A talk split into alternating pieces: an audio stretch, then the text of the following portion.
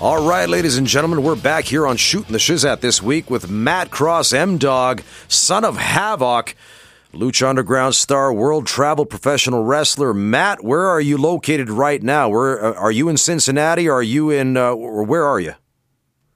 Uh, I, rarely. I am home in uh, Cleveland, Ohio. Say it again. We uh, we you dropped out a tiny bit. I guess we got a the old internet connection issue. Oh no worries. Um, yeah, I'm, uh, I'm actually at home right now. I live in Ohio. In Ohio, all right. So, like, what? So, tell the people where exactly. What kind of place is Ohio? Like to the Finnish people and and to like the people here in Europe listening who've never been over there. Explain Ohio in just a few sentences. Oh boy, it's a uh, well Cleveland in particular is a working class uh, town. We're in what's called the Rust Belt, so like former city that was big in steel and industry. So uh, taken away. So that's sort of a hard nosed place uh, and hard working people. Uh, our sports teams are notoriously horrible, but we are great professionals.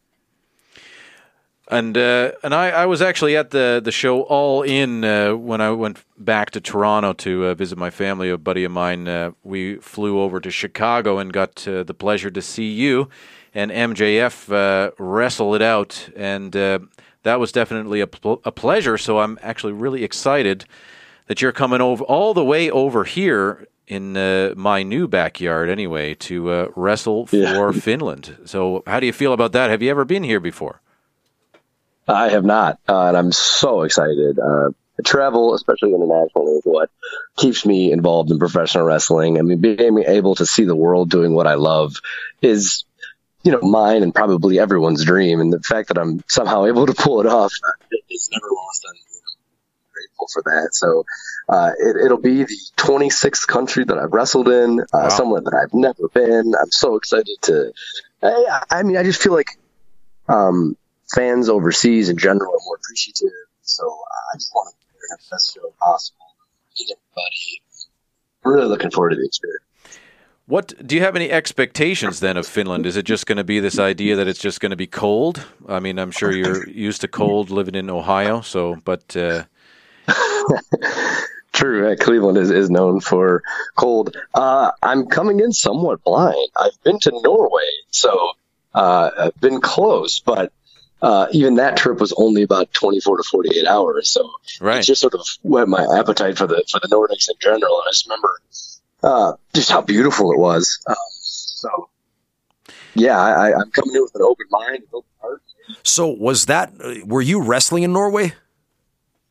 Uh, I did, yes. So it was about uh, three years ago, two years ago, something around there. But uh, short trip, uh, or um, Eric, but I wrestled against him. All right. So you wrestled against Eric Isaacson. Yes. So he's like the pioneer of Norwegian professional wrestling. How was that match? It was great. It was a really cool experience. Um, uh, for me, I think that was, well, I can't remember now, but it was some sort of milestone. So perhaps country 25 or 24. Uh, I'm getting it confused with the Netherlands at this point. at some at some point, they all, all blend together. But uh, I remember going being asked if I wanted to go to a Viking festival, which of course I did.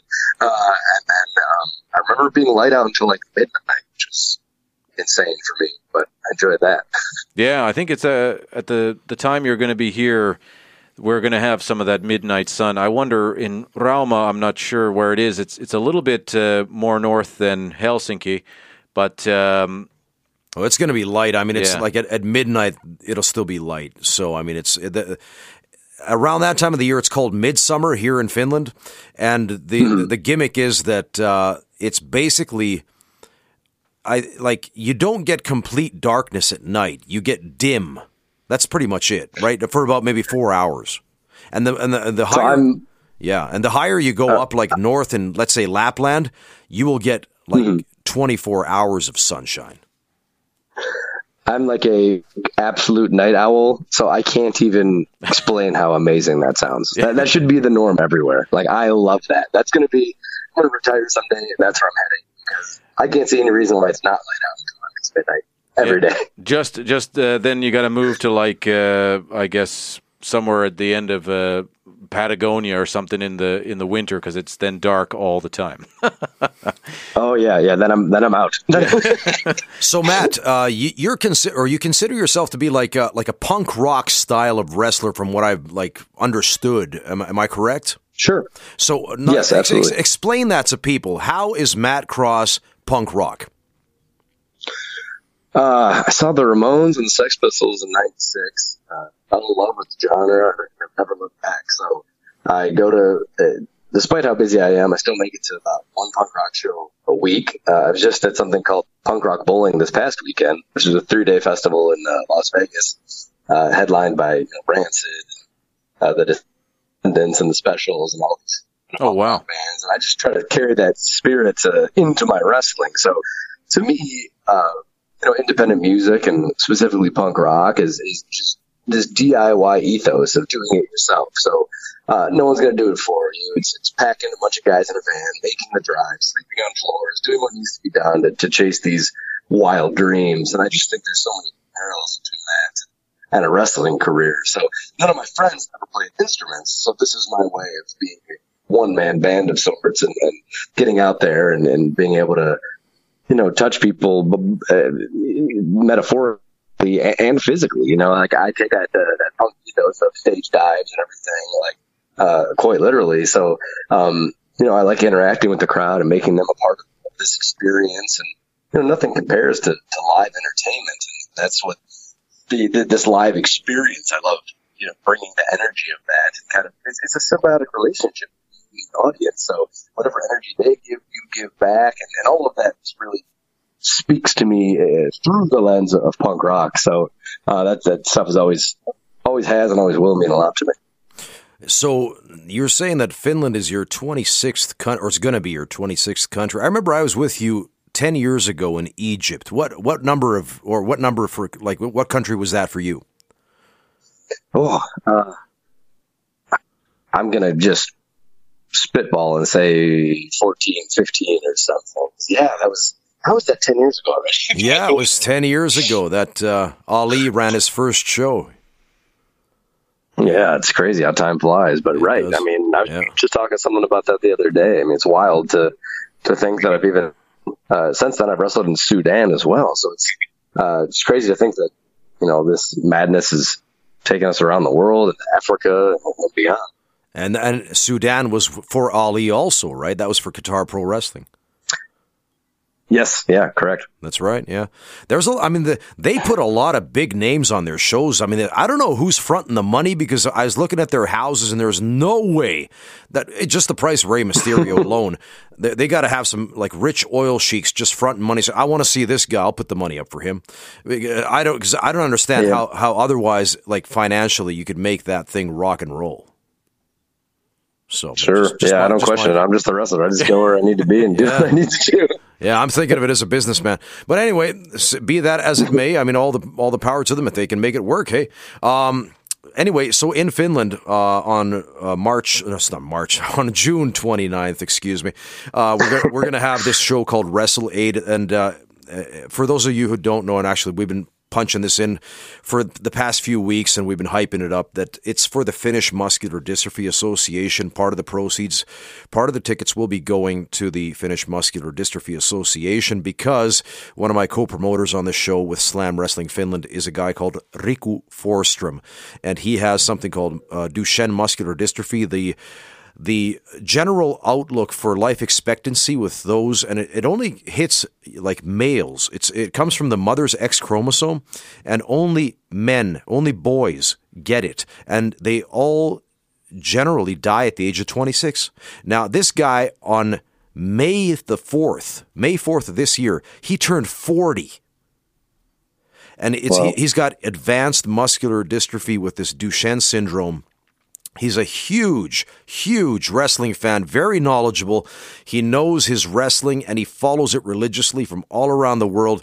And Matt, I got to tell you, uh, I'm you know, I was the I was the booker for like the talent, so I'm the guy who set up the talent for this Wrestle Aid. But Riku was the guy who gave me the list, and he said, "I'd like to see these guys on this show." and you were one of the guys that he put down. He said, "I want to see Matt Cross." So it's a, it's a big honor for you to come to Finland, and especially that Riku can see you wrestle.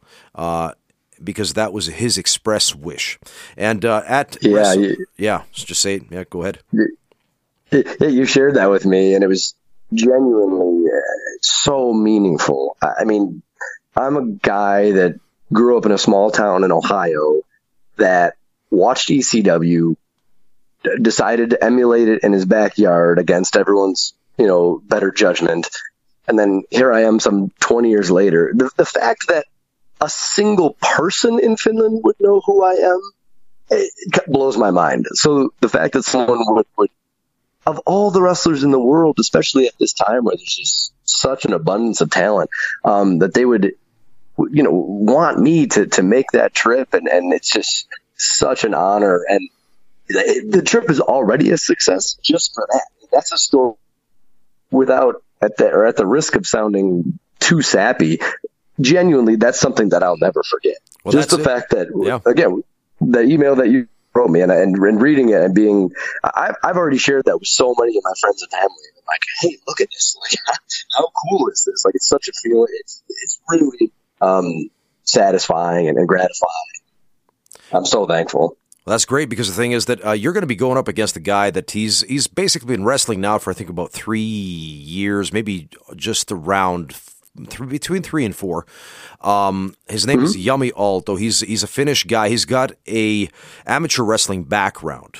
So the thing is, he's really okay. really athletically gifted. He's got some dreadlocks happening on top of his head, and uh, and he's a, he's a pretty eccentric young man, and he likes his uh, punk rock also. Maybe you guys have something in common. Oh, yeah, so it's going to be a, a, pretty much like a cruiserweight style of a match. You guys are going to be featured well, and um, I'm really looking forward to this one just to see uh, what you guys are going to be pulling off and and the, the, the meshing of these two styles. I mean, you got a lot of experience. How long have you been wrestling for now?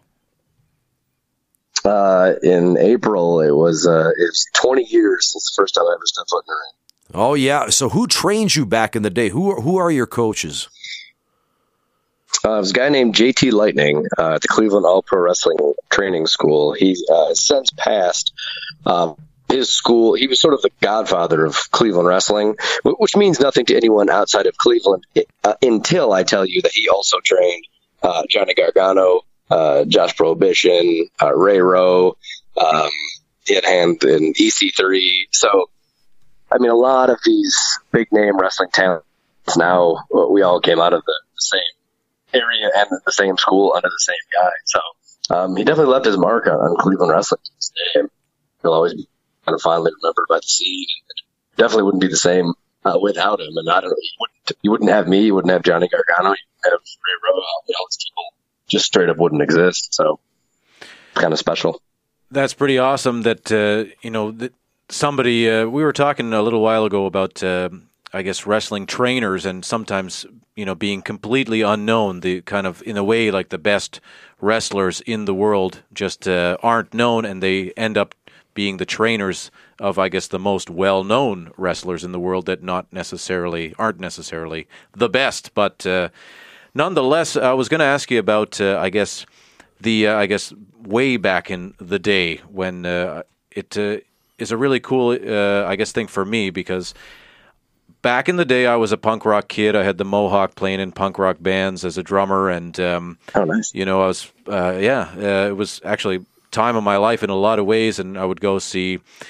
Uh, well, my favorite band in the world is the from Winnipeg, Manitoba, Canada, Propagandhi, and uh, you know. Oh they're, yes, they're cranking out great I records. I was going to try to guess it, but yeah, th- to yep. these days, and I was like, yeah, that's it. Yeah, and uh, I should have let you guess, but um, are they the only band from Winnipeg? I don't know, but uh, but anyway, um, you know, I loved all, all, that kind of stuff. The Misfits are a big deal for me, and um, you know, Same. in all incarnations as well. I can I, I appreciate it all, and um, I played in a, a, horror punk band over here in Finland when I first moved. But oh. No, enough about Amazing. me, I guess. But um, we uh, back in the day, I, I also dabbled in the backyard wrestling, and uh, you know, was a big fan of uh, ECW and and all that when I kind of fell out from the WWF and uh, things like that. And I was even watching like CMLL on TV just to get some alternatives happening. And and that. But of course, yeah. yeah, to to everybody saying and all those things, don't try this at home. Well, we tried it at home, and we had a great time doing it. And uh, then I ended up getting some formal training anyway. Here in Finland, I'm just just a referee, but. Um, but I love it none the uh, like all the same. And um, I just wanted to ask you about that backyard time. I mean, I think a lot of people f- frown on it, but uh, you know, I got a lot sure. of, I guess, would you call it heat or something? But uh, right, right. people, uh, you know, when I went to do the formal training, they uh, said, "Don't mention that you, you know, have done anything in the backyard." And I was trying to think to myself, right. like, don't doesn't everybody do this at some point in their lives? You know, you know. So uh, I, I, mean, I think so, and I think the stigma is is removed in large part, and I think it's only problematic when and if you think it's going to lead you to bigger and better things. So the, there there are a minority of people who think like, oh, this is my road to the WWE Championship, and that of course isn't true. Uh, so if you look at it in that way, it's probably problematic. But otherwise, it's just kids in a backyard having fun. I mean, it's akin to.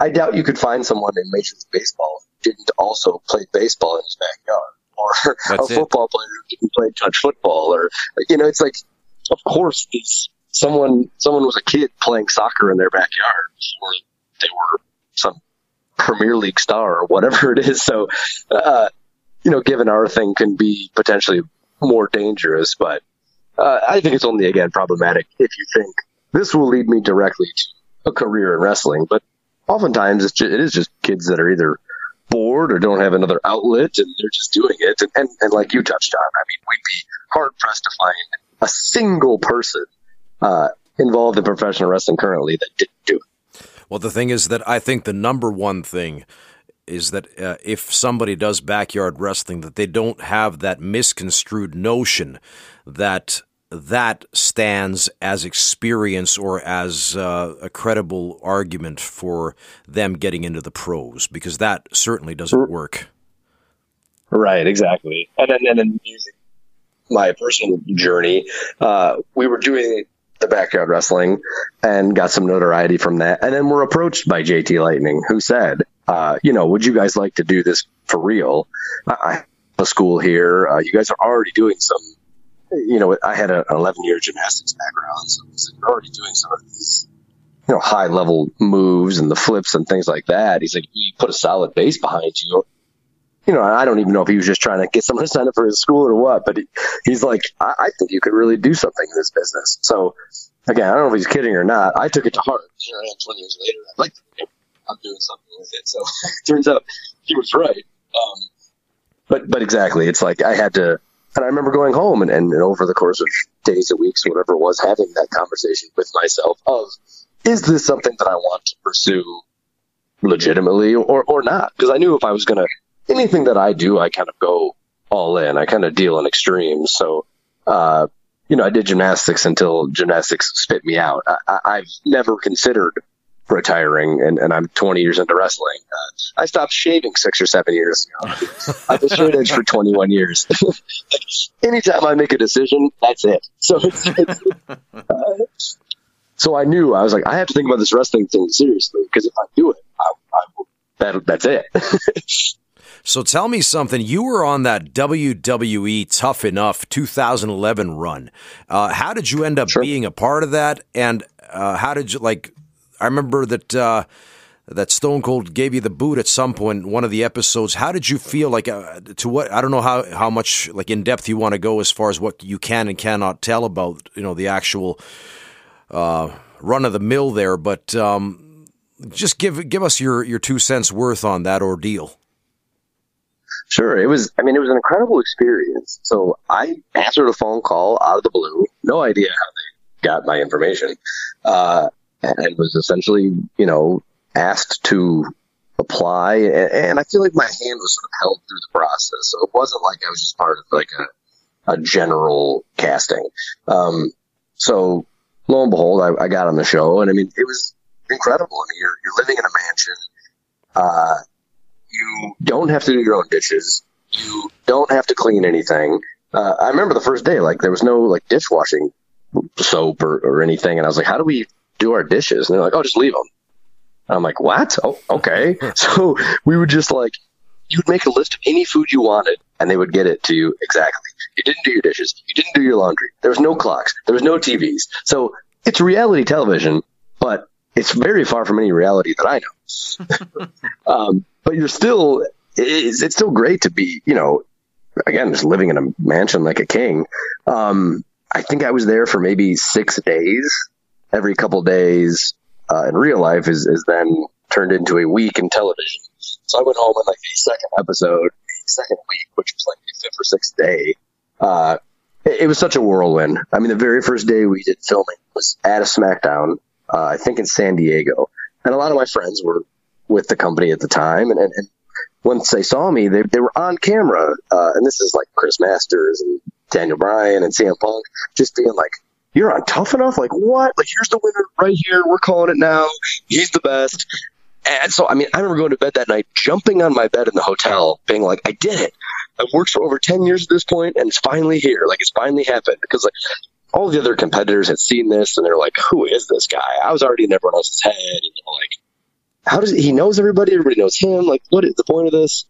And then four or five days later, six days later, I was on a plane home, just being like, what? was, uh, was, that was that a shoot? Like on like I mean, or like how much of that is work? How much is shoot? Like when when Stone Cold came up and he said, you know, that's it. You know, it's like you've been in the business before and blah blah blah. And now it's like you know you didn't do this right, didn't do that right. You're out of here. Like how much of that was scripted and into the actual the the theme of the series? Is professional wrestling an actual athletic competition, and is reality television an accurate representation of what's happening. Exactly. Now you combine you combine those two things, you've now made arguably the face in the history of humanity. uh-huh. It's it's the Easter Bunny, you know. so I'll leave it there, but uh, it's it's a television show. Well, of course, of course. I mean, that's it's just my way of like pr- pretty much painting a picture for the general public listening to this episode that they understand that uh, how television actually works. So I'm exactly. It's, it's, it's, and the cool part for me was Stone Cold reached out to me after the show, yeah, uh, which I doubt he was contractually obligated to do, but yeah. but just to make sure, because he's like, hey, look, uh, to say exactly that line. He's like, the, the show is a show. Mm-hmm. Please don't think you don't have what it takes. Please don't quit. Like, yeah. please keep it up. I think you have something, and anything yeah, I can help you with, I would like to. So he's been very helpful over over the years, and, and and I would have never thought coming out of the show that you know that that was obviously the biggest uh, biggest and most unexpected perk of, of doing it. Mm-hmm. The thing that really like strikes me as funny about that Tough Enough 2011 though is the guy that won it. I forget his name completely now, but nonetheless, the fact that they put him on television then when, once he won it, and he did that little bit at the end with uh, Vince McMahon, and it just didn't do anything for him. Like I mean, there's like it, it, he was a complete afterthought. He just faded into the sunset immediately after that one yeah. episode, and I thought to myself that now you do an episode, uh, you do this run of Tough Enough, which you hype and you put Stone Cold as the main guy pulling the truck for everybody, and, and it, it's like, was this the payoff? I mean, like, what the hell was this all about? I just thought yeah, well, in a nutshell, the, yeah. the network was just an idea at that time. So yeah. they knew coming around the bend, we're going to have 24 7 programming. So we need stuff. So this was stuff. So they basically leased out the WWE name to a completely separate production company. And they're like, please make a television show. So even I remember the people that cast me, for example. I was like, should I put parkour stuff on my video? Mm-hmm. And they're like, what does that mean? Is that a wrestling term? We don't know what wrestling is. Mm-hmm, mm-hmm. So they cast it as if it was a cooking show, as if it was a talent show, as if it was no one involved in creating of the show knew anything about wrestling because they didn't need to. They're just making a television show that would be content on the network. Mm-hmm. It, it, wasn't. It wasn't too fine to the next star. Andy, the winner, had already was already in FCW. Was already getting a weekly check from the like what more do you need to know? yeah, exactly. What the, but but once again, if, if I could just interject like one more time, that that what do you remember the name of the guy that finished that the, the guy that like was the winner of the whole thing? Andy something or other. Yes, Andy something or other. Exactly, something or other. It's a great wrestling name. and, and, and I thought like Like, like it's just such a waste that they would throw away an investment of what was it, ten or twelve weeks of television, and you just throw it away at the end and yeah. do nothing with a payoff. And it's like I, I, thought to myself, like that that was just it, it, makes no sense from a business standpoint. Like with Vince being who a businessman or whatever, but still, it makes no sense. But you know, be that yeah, as it may, I couldn't agree more. I couldn't agree more. I mean, even the people on the show that that they pre- presented as being jerks, for example, yeah, uh, some of them weren't at all, and it was completely a, a figment or creative, you know, twist. Yeah. Um, so these people who are then on television, like you said, 10, 12 weeks, and the general public gets this idea that, you know, that a deeply held idea that this guy is a jerk. That person could debut on television the next day, be the greatest heel of all time, and everyone's going to be like, we know he's a jerk. Like, there's not going to be any sort of character to it. It's going to be so real. I mean, what a, what a perfect way of using the show something like that would be. Mm-hmm. This is a little inside baseball, but but but you know, yeah, the whole thing was sort of just a just a waste. Now, going from from that uh, wonderful TV experience, as we have, uh, I guess, figured out by now, but uh, all the way to the, I don't know if it would be the absolute next, but uh, I guess in a way the current TV experience, this Lucha Underground uh, that you sure. started with in 2014, and uh, how has that ride been? Oh, really exciting, and it's crazy to think. I mean, just you saying that kind of makes me realize. I'm like, God, that was five years ago. Um, it was another call out of the blue. Uh, no idea how they got my information.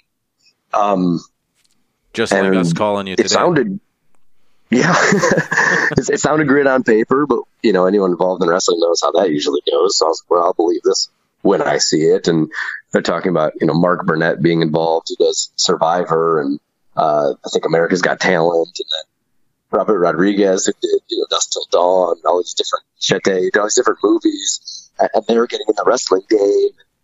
And it was it, you know it sounded a bit too good to be true. Um, then to their credit, once we got there and started started swinging, it was it was everything they said it was going to be. So uh, that's it's so much fun. Like all of my memories at this point of it uh, aren't even the wrestling matches. It'll be you know going to Muscle Beach and being at Venice Beach, hiking to the Hollywood sign, like being on Hollywood Boulevard, like just being able to be in California and taken care of and get a per diem and all of these. It was very much run like like a television program or like a movie.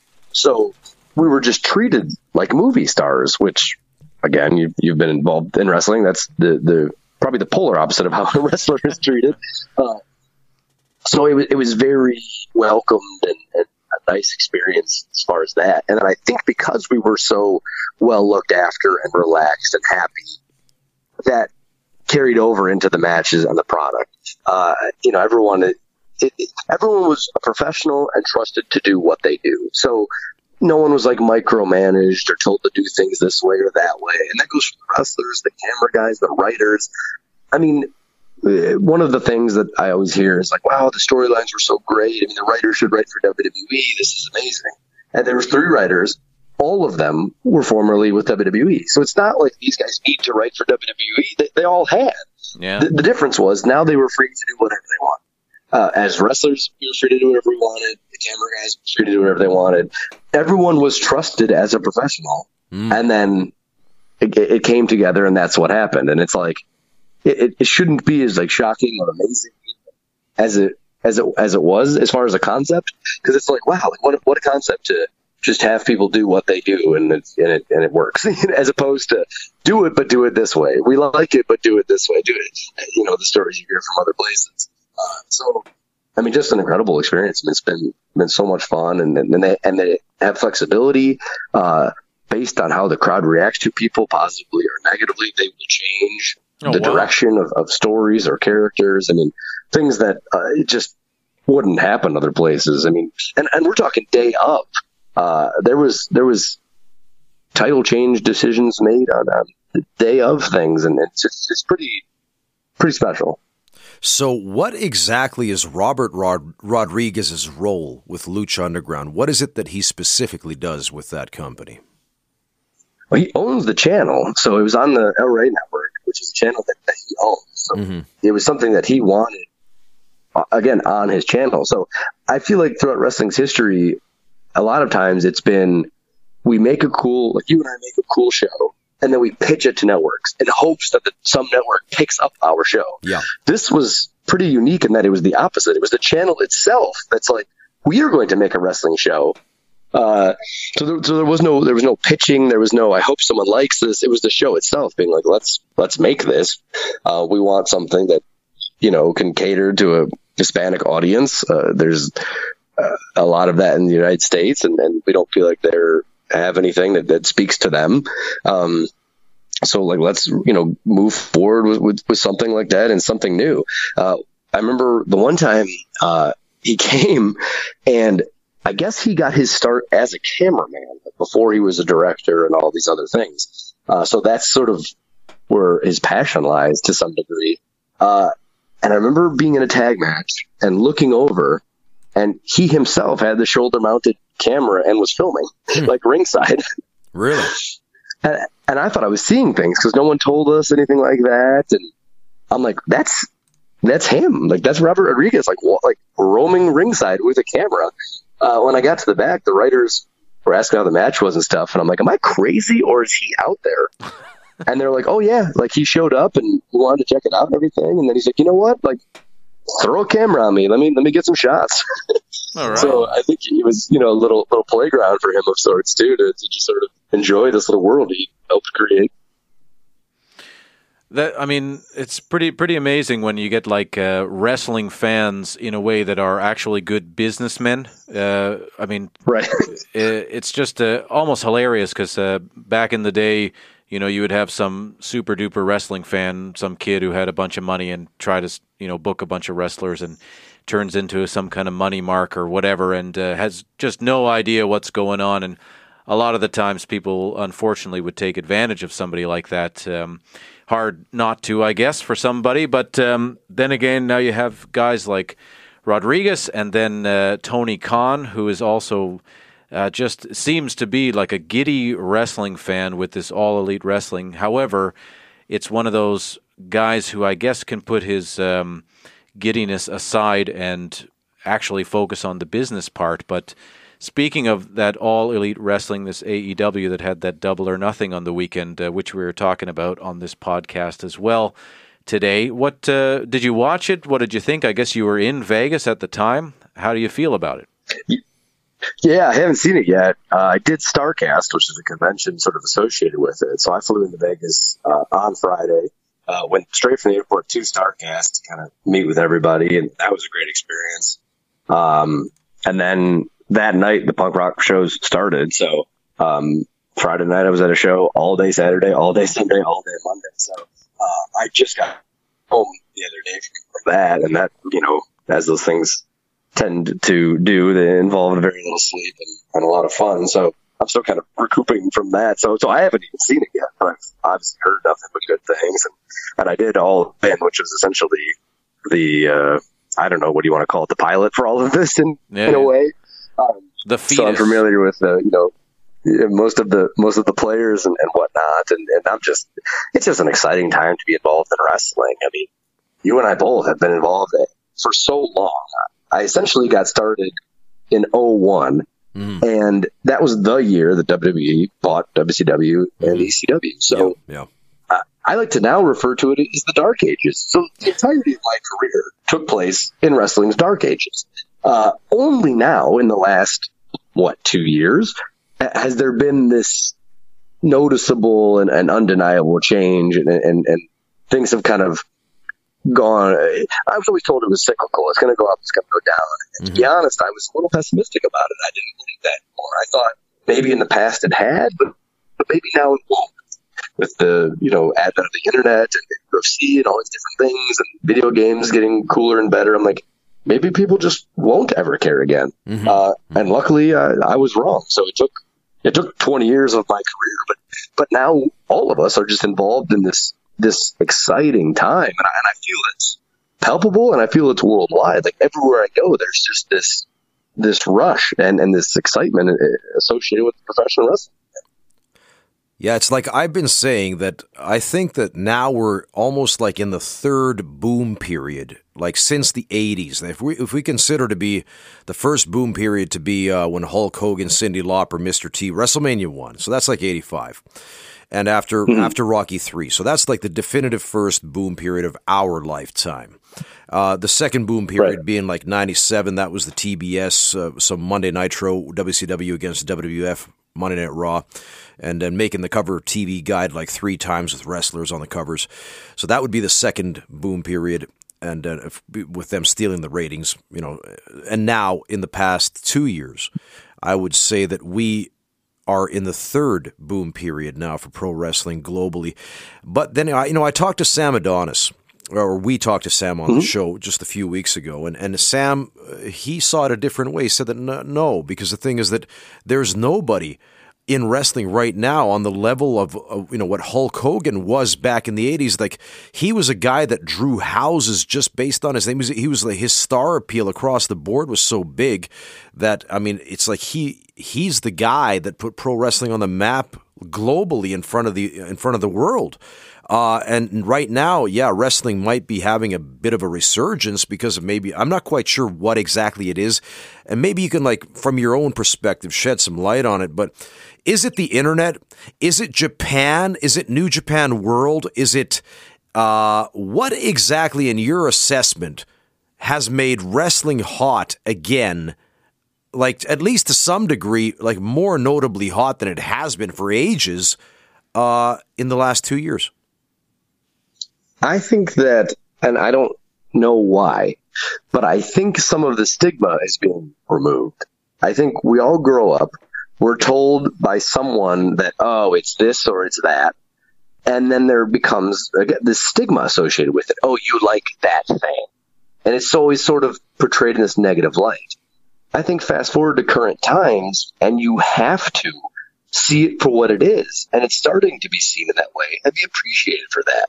Because in the same way, what we do, a live action stunt show with no retakes in front of your very eyes, can't be denied and isn't lame or isn't this or isn't that. Uh, we are the Avengers. We are Batman. I am Spider Man. There, there is no difference. Uh, well, actually, I would argue that there are there, there are differences, uh, and the differences are if the Batman does anything cool, he does it in 50 takes. Yeah. If it's something really cool, they call in the stunt guy. What we do is the equivalent of let's pretend I played guitar and you played bass. We get together, we talk about a song, talk about it, and then play it, perform it for the very first time ever for a paying audience that night. If musicians did that, they would be universally recognized as geniuses. Mm-hmm. People would fall over because they wouldn't be able to believe how amazing that is. And that is exactly what we did. So mm-hmm. I think people I think at some point that becomes undeniable. And when you get outlets like ESPN or Rolling Stone or Vice here in the States who start to cover wrestling and they're like, hey, what these guys doing, maybe you don't like it, but it is impressive. And that's just a fact. There's no way around that. So I think we, we're part of this generation where it doesn't have to be presented in ways that it was in the past. It can be presented for exactly what it because I'll get on a plane, I'll go to Japan, I'll meet a Japanese person. I don't speak any Japanese. And then as the doors open and as the audience pours in, we're trying to put something together that unfolds before your very eyes. So again, it's just the, the, the this art form that we do, this interactive art form that we do. I can go to see the Cleveland Cavaliers basketball team here in Cleveland, and we used to have LeBron James up until recently. I can yell all day for LeBron James to shoot a three. He's not going to listen to me. But in wrestling, we do listen to the audience, and the audience listens to us. So what other what other art form brings that to the table? So all of these things that are unique to our activity and our business, I, I think are just starting to get recognized. So people are growing up without the stigma of oh that thing, oh that's that's whatever it is. You know, now it's just oh that's impressive. Those guys are, are, are athletes. Those guys are more than that there's improv, there's comedy. No one's going to look at improv and comedy and say that it's lame. No one's going to look at acting and say that it's lame. No one looks at sports and says that they're says that they're lame. So how come when you take all three of those things, which are independently impressive, and put them together and make a new thing that's infinitely more difficult, how can that thing be lame? So I think just slowly, slowly, slowly, we've been we've been chipping away at the at the the, the thoughts of, of our fathers and their fathers' fathers. It's sort of uh, I think again, it's just being recognized for what it is. And I think for whatever reason, it's just bigger media outlets are starting to sort of cover it a little bit more and touch on it, and and, and it, it, it's safe, for lack of a better term, to like wrestling again. Mm-hmm. Uh, again, the stigma is being removed. Um, so then it's it's all of a sudden people are like, hey, this thing, I love the Avengers. What if the Avengers happened right before me and I could slap Iron Man's hand and then watch Iron Man fall on his head? Right in front of me. like that that sounds like the Avengers, but cooler to me. So I think that's what people are, are starting, luckily, to, to, to realize. It actually brings to mind, you know, that Sylvester Stallone did this movie called um, Paradise Alley back in the day. You probably heard of it, right? Mm-hmm, sure. Mm-hmm. And, and uh, I remember a story. I re- remember reading the story that Sly he had a bunch of wrestlers on that you know, as far as I mean, there wrestling was was a part of the movie itself, and he had a bunch of wrestlers uh, as some of the actors in the storyline of the movie itself, and during the you know the downtime uh, of filming, like in between takes, uh, the audience would jeer, like the the audience on hand would jeer the the wrestlers, and it's like, yeah, these fake wrestlers and all this. And from the word is that Sly Stallone got into the ring and he said, Everybody shut your fucking mouth, more for lack of a better term. He said that these guys are the best improv or, or like or the, the best uh, like stuntmen that I've ever seen in my life. That they yeah. are that, like they are organic, they are they are like they're live stuntmen, uh, the most gifted guys that I that you know that you could ever wish for. So everybody just shut your mouth. And uh, yeah, I, yeah. And, and I find that you know, like, so, like, part of what you're saying, I can, I can, I can relate to, uh, like, maybe this as being something that broke the stigma. Um, but by the same token, do you think that? Uh, was there something else that made wrestling hip or pop or cool or in? What was there like a certain? Was it Ronda Rousey, for example? Was it the crossover of MMA, like for example, UFC starting to borrow so many things from the world of pro wrestling? Was it them, like in their hype, in their videos, in their shtick, borrowing elements of wrestling promos and of wrestling packaging? Basically, just WWE production moved shifted over to UFC. Was was that part of it, and part of the maybe Brock Lesnar coming back from UFC? Did that have anything to do, or like how do you see like this? Uh, m- like marriage made in hell or heaven or what have you? yeah, I mean, it very, very well could be. I would say, I, I'm just the best pro wrestler in the world, and he, he wasn't even a wasn't even technically a professional wrestler. I mean, he was, but he, he, was doing pro wrestling, and that's what I always think is hilarious. Anytime you do pro wrestling outside of pro wrestling, yeah, it's amazing. Yeah. So Conor McGregor did pro wrestling. Outside of pro wrestling, what did people how many fans did he get? How much attention did he bring to that sport? How many people loved it? Yeah. He was doing wrestling. I don't want to get into, you know, politics, but to some degree, what is Trump doing? Pro wrestling. Yeah. Oh, and he's absolutely. even been at WrestleMania.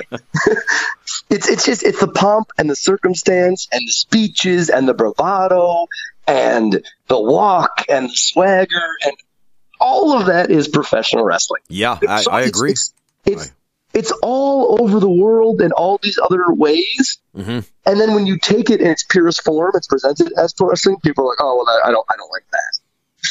but they love whenever it's whenever the tenets of it are used anywhere else. Um, but but perhaps I mean I think it'd be hard to pinpoint anything exactly. I think there's like a and who knows, maybe 20 years from now, 30 years from now, with hindsight being 2020, we will be able to make an argument of it was this or it was that.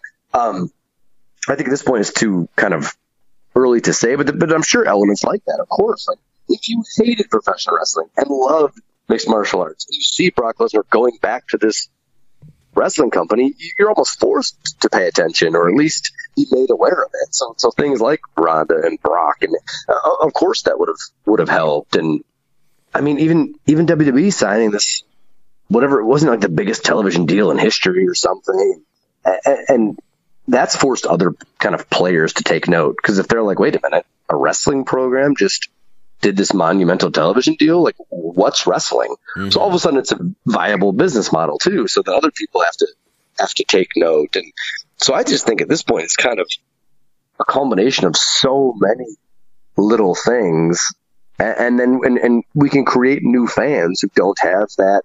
Oh, that's a bad thing. Again, sound like a broken record, but but they'll they, will they will they'll learn about this business and this industry without the stigma attached to it. And I think who knows when it levels off, but I think we're still a couple of years. I mean, we're obviously a couple of years away from it leveling off with all elite just starting. Mm-hmm. So, it, I mean, the past two years in the wrestling world have been insane, and I think it's only more insane for, for the next couple of years too. So it's mm-hmm. it's just so it's so exciting for for all of us, you know. Because again, you've been around the past five, ten, twenty years, it wasn't uh, it wasn't anything like this. Well, you know, I'll tell you what. Stuff.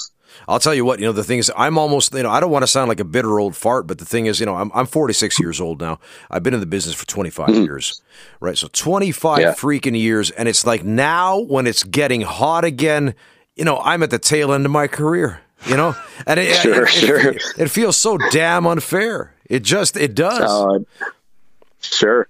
Yeah, I feel like I feel like my generation uh, was sort of the martyrs. So, you know, I was coming up with, with CM Punk and, and Daniel Bryan. Those are the guys that I was running the roads with and doing independent shows with and whatever. And I feel like those guys sort of spearheaded this change, you know, and, and, and to do it, they sort of, they sort of died. Again, I, I use the term martyr. Mm. So it's like they, they changed the industry and sort of died in the process to some degree. Uh, and in doing so, they've sort of opened the floodgates for the next generation. so, so I feel like my generation's contribution was, was, was changing the game completely, opening it up, like eh, changing the definitions and everything. Uh, and then they did that, but I, but like like yourself, I'm like, oh, I was I was part of this martyr movement or this martyr generation. Yeah. and now it's just like, well, but yeah, oh, I mean, I, I couldn't I couldn't relate with you more. I'm like, oh, why can't I be 20 starting now? And then I just, where would my second or third house be? You know, these would be the questions I have in my life. But obviously, we can't control those kind of things. And, and for myself, I guess I'm just so grateful that, well, geez, I could have walked away six months ago, a year ago, two years ago, five years ago. I mean, what what even kept me in? You know, it's, it's other than insanity. So I'm so grateful that for whatever reason I chose to continue to pursue something so ill advised and now at the back end, at least I can enjoy some some time and you know, I guess it's better that changed late than, than not at all. I mean, will that forever be frustrating? Absolutely. But I have to actively try not to focus on it. I mean, you talk about this being a martyr or whatever, and uh, I mean, back in the day of, me going to indie shows in Toronto, uh, this would be in maybe 2002, three, or four, somewhere in that range or whatever, and um, it, there was a lot of wrestling going on in Toronto. There was I don't know countless amount of promotions popping up and going under, and and I was having even one of them under my belt. But uh, anyway, there was a kind of a, a funny saying around where if you wanted to draw people to come see your show, you needed to book M-Dogg twenty and that's a serious thing. so I mean, uh, that's I've seen you, you know, back in those days, and and you always wowed uh, wowed the crowd. And I saw you as kind of the the guy, the first guy I had ever seen doing this. What we we've kind of coined, I guess, or Starbuck has said this. Uh, which I agree with, this hyper athlete um, that you see in guys like Will Ospreay and and Ricochet. I guess the two, I guess, biggest names at the moment uh, jumping around. But there's so many guys, uh, you know, uh, at, at, the moment, even in Japan with the best of Super Juniors thing, there's just um, it's an incredible this athletic style that uh, for me anyway, you were the first guy I ever saw do any of that kind of stuff uh, to this degree, and um, in that way, being an inspiration to a lot of these guys that are on top of the world right now. Who was uh, who was your big, I guess, inspiration? Who who did you want to be? Your I guess your favorite wrestler growing up. You had the toys and all that stuff.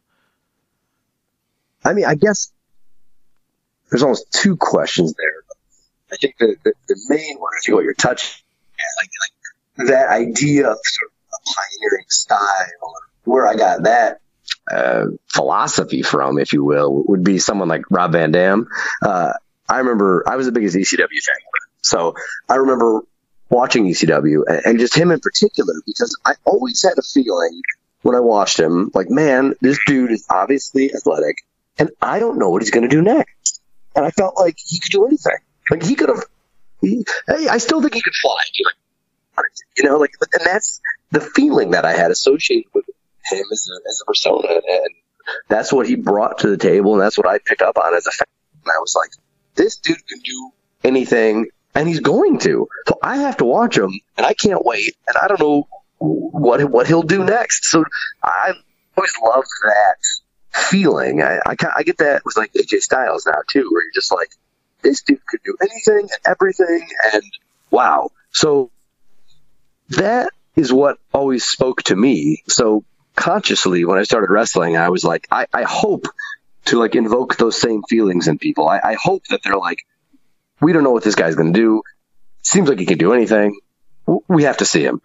Um, and then, you know, I, I, as previously mentioned, I've done gymnastics for, for 11 years. So I think I look at it just the whole of it a little differently than a lot of other people. So the, the ring itself to me was always an obstacle and something to interact with and like a ninja warrior course type thing. And, and I think I was never, I want to do a spine buster like Arn Anderson. I was like, what can I do with this? Just, just period. It, it wasn't like someone else or like this or like that. It was, it was, what, what, what can I do with this, with this apparatus, with this piece of equipment? Um, so I think my philosophy was always a little different than people.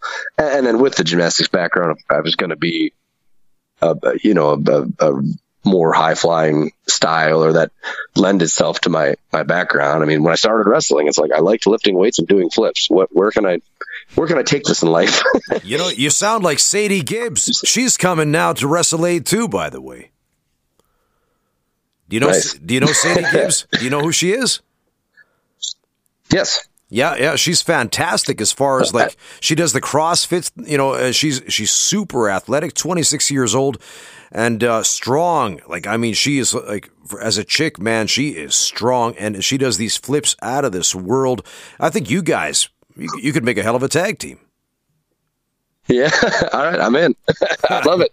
There you go, intergender tag team. Speaking of intergender tag teams, by the way, I mean it's like I remember uh, it's just we you know we had WWE here in Helsinki just for the sake of conversation uh, on the 10th of May now, and um, Asuka was here, right? You know, so and and I wrestled a bunch of uh, six man or six person intergender tags back in Japan, uh, 2012. Uh, against the Suka. Also, I remember she was kicking me like a like like like I owed her money. I mean, it was like just unbelievably strong kicks and whatnot, and great to see her after all these years. So I mean, you know, and and actually one of my old tag partners from that era uh, Kondo is in the UFC now out of Japan. So, I mean, that's pretty impressive, too. So, it's funny where life takes oh, you. You know, it really is like when you think about it. But uh, as we close up this interview here, just a couple more questions. Um, you obviously were on this, uh, I guess it would, you'd call it like almost like a, like uh, a pre launch to AEW. So, this was the all in show at the end of sure. last year in September. And what are your views now on the AEW deal? Supposedly they've they've got well not supposedly the word is now that they have a deal with Time Warner. So with TNT drama starting in November, Jim Ross is on board as a uh, as the color guy or the the main announcer. Um, they've got pretty much like they got their shit together now. I mean, they they got they're signing people left and right. Do you think this is the beginning of the next great wrestling war, or what? How do you see AEW at the moment? I mean, just kind of touched on what we've been saying. It's just exciting in general. I mean, I don't want to speculate on like wars and stuff. It seems like some of the uh, internal conversations that I've had with people, uh, they were shying away from that is directly because it's like, you know, WWE is this juggernaut or whatever. So, but it's just, I, I look at it too, I just as someone, A, involved in the industry and B, as a fan, like, holy crap, like we've been talking about, like our careers took place in wrestling's dark ages and somehow we made it happen. Yeah. Now this is going to sort of bleed over, I think, into everything. So it's just there's reason to talk about wrestling again. There's reason to be excited about wrestling again. Where do they go and what do they do and where does that what happens with that? I mean, that excitement hasn't been involved in this industry in, in so long, perhaps upwards of 20 years. So it's just great, and there's some great people involved. I mean, I, I think Cody Rhodes is, is he's probably the most talented guy that I've ever wrestled mm-hmm. in my life. Mm-hmm. Uh, I, I found him to be on his, on his own level. I mean, it, it blew me away. And, and, the first time that I wrestled him, I'd wrestled Ricochet and PJ Black in the same week. So I was like, man, I'm having a hell of a run here. A little, little stretch of these. These are the best guys in the world. Yeah. Um, and, and, I felt like I was holding my own and proud of the matches, and I was, you know, on top of everything. I'm like, here we go. And I, and I went into this match with Cody Rhodes, feeling confident, feeling great, and then I was like, holy crap, there's a whole nother level. I mean, I was just blown away uh, by how talented he was. Mm-hmm. So to have a guy, and, and just how nice and personable and professional. So to have a guy like that at the helm and, the Young Bucks and, these guys that, that, are wrestlers that understand our situation, understand our play, and, and they're not these just corporate chills and and they're guys that, that want to make a difference and, and, and are making a difference. Um, so not only do you you, you don't just, you have another major player in the game, but but maybe for the first time or certainly the first time in a long time, guys guys on the inside, you know, so it's just it, it, it should be and, and I think will be just genuinely different. I think for years we've been sold these false alternatives. Every couple of years something comes up and it's the next thing, you know, and then it ends up being like diet WWE or WWE light. And, and, and I think people want a, a genuine alternative, and and, and it's going to force WWE to change their business model and their plan and their outlook and stuff too, because now they have competition. So just I, I I just focus on the, the, the positive elements of all of it for all of us because I remember as the biggest ECW fan, it doesn't matter what they gave me. It could have been Axel Rotten versus I don't even know a local guy, and I was like, this is amazing. Uh, there was so much. I, I, was so excited about everything that was being presented, and I was such a fan. And I think it sort of speaks to society in general nowadays. It's just people are too quick to be negative about stuff, and, and I feel like if ECW was reborn, or, if or if the exact equivalent of it was to come about nowadays with the internet, everyone would just be so negative about it, and, and it wouldn't even have a chance. Uh, oh, New Jack can't work, or whatever, you know. And it's like I didn't worry about that stuff back in the day. I was just excited. So I'm hoping that, you know, that's the majority of people's experience and, and, and who knows where this goes. But I mean, it's certainly going somewhere. It's certainly going up for at least the next six months to year to two years to hopefully five, ten and beyond. But, uh, I mean, we don't know. And that's, that's exciting. It's true. And I mean, uh, on we uh, i mean i've never felt so unfortunate that we're running out of time because uh, it's really great talking to you and really appreciate you joining us here but uh, i mean somebody who's been in the wrestling business for this long a lot of the times they can i guess lose the love and uh, somebody sure. like yourself it sounds to me like you still have it and uh, not only that but You've got a clothing company that I guess proves it called Wrestling is Forever. Can you tell us a bit about that before we uh, kick you off the phone? Yeah, of course. Um, I mean, this this is such a passionate business, and I've been involved with it so intimately for for two decades. So it was just crazy to me to see you know, guys like Seth Rollins through Cleveland and sleep on my floor on the way to the next show, and and and stay with Sheamus in Ireland, and, and he had to ride his bicycle to work every day. And I, have seen so many of these kids and, and boys and girls with dreams, and when one of when it works for one of them, when, when, when Kevin Steen makes it, you're like, wow, unbelievable. And then when Sami Zayn makes it, you're like, oh my god. And then Ricochet, and then Bobby Fish, and then blah blah blah blah blah, blah so on and all of a sudden, it's not this coincidence. It's not this unbelievable thing. It's not one of your friends or two of your friends. It's 10 to 20 to 30 to 40. Like, it doesn't seem that far fetched. And the dream is far fetched, but they all did it. So all that that showed me is that holy crap, this is possible. And this doesn't have to be wrestling. This could be anything. So it's the cliche of like whatever you set your mind to, do. But what all those people brought to the table was work. They worked so hard and they slept on my floor and they made these drives and they never stopped believing and they put in the work. And I just felt touched by all of that. And I was like, man, and, and even what we have talked about with this elevation of wrestling and this, this current period that we're in I think wrestling is being presented differently, so it's being seen differently, it's being talked about differently, and I wanted to be a part of that change in a positive way. So people don't associate fashion with wrestling on the surface, but I'm like, why not? Like, why can't we have? I I don't want to wear a purple shirt with like a half naked dude on it. There's nothing wrong with it, but I personally don't want to wear that. But I would like to wear a very high quality garment with a cool design on it.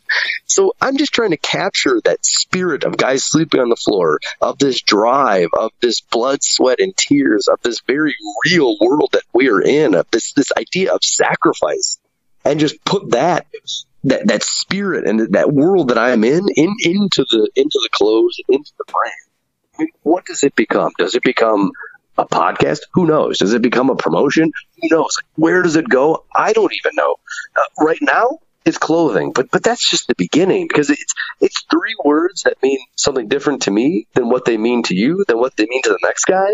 But to all of us, it means something so so real and, and visceral and immediate.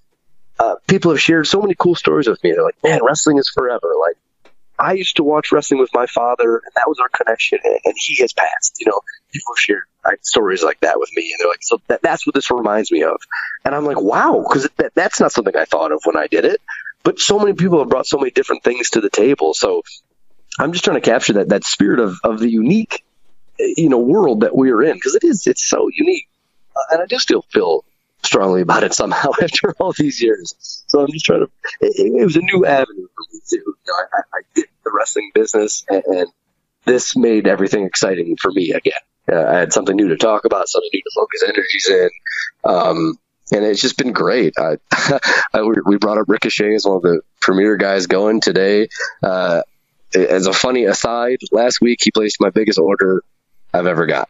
And he's one of my close friends, so I would have been happy to send him a T-shirt. And I, you know, I got an email with an order. It's, it's the biggest order I've ever got. He ordered one or two of everything. So, so he's amazing. Uh, but and, and to get the support of, of guys like that, you know, on the inside, it has been great. I mean, I've had guys like from Matt Sydal to Jeff Cobb to Shane Strickland. I mean, these these top level talent guys uh, buying the shirts. mm-hmm. uh, I, I, couldn't even.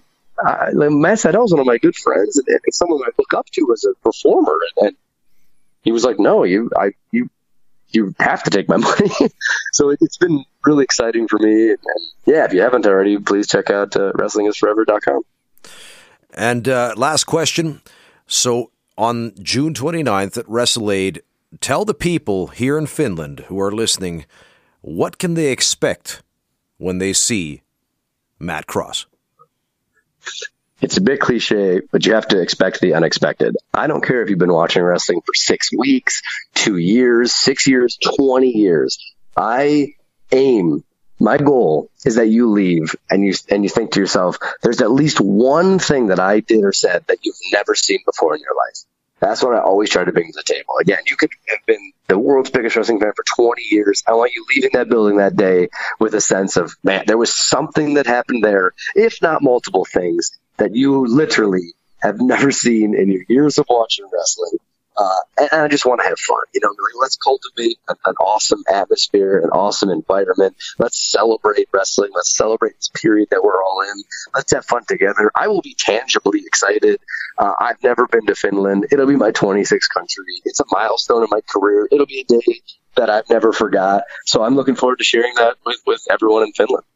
All right, Matt, thank you so much for being here with us this week on Shooting the Shizzat, and we will see you on June 29th in Rauma, Finland at WrestleAid. My pleasure. Looking forward to it. All right, God bless. Bye bye. Thanks, dude. On June 29th in Rauma, Finland, it's the biggest international pro wrestling super show in the Nordics of Europe.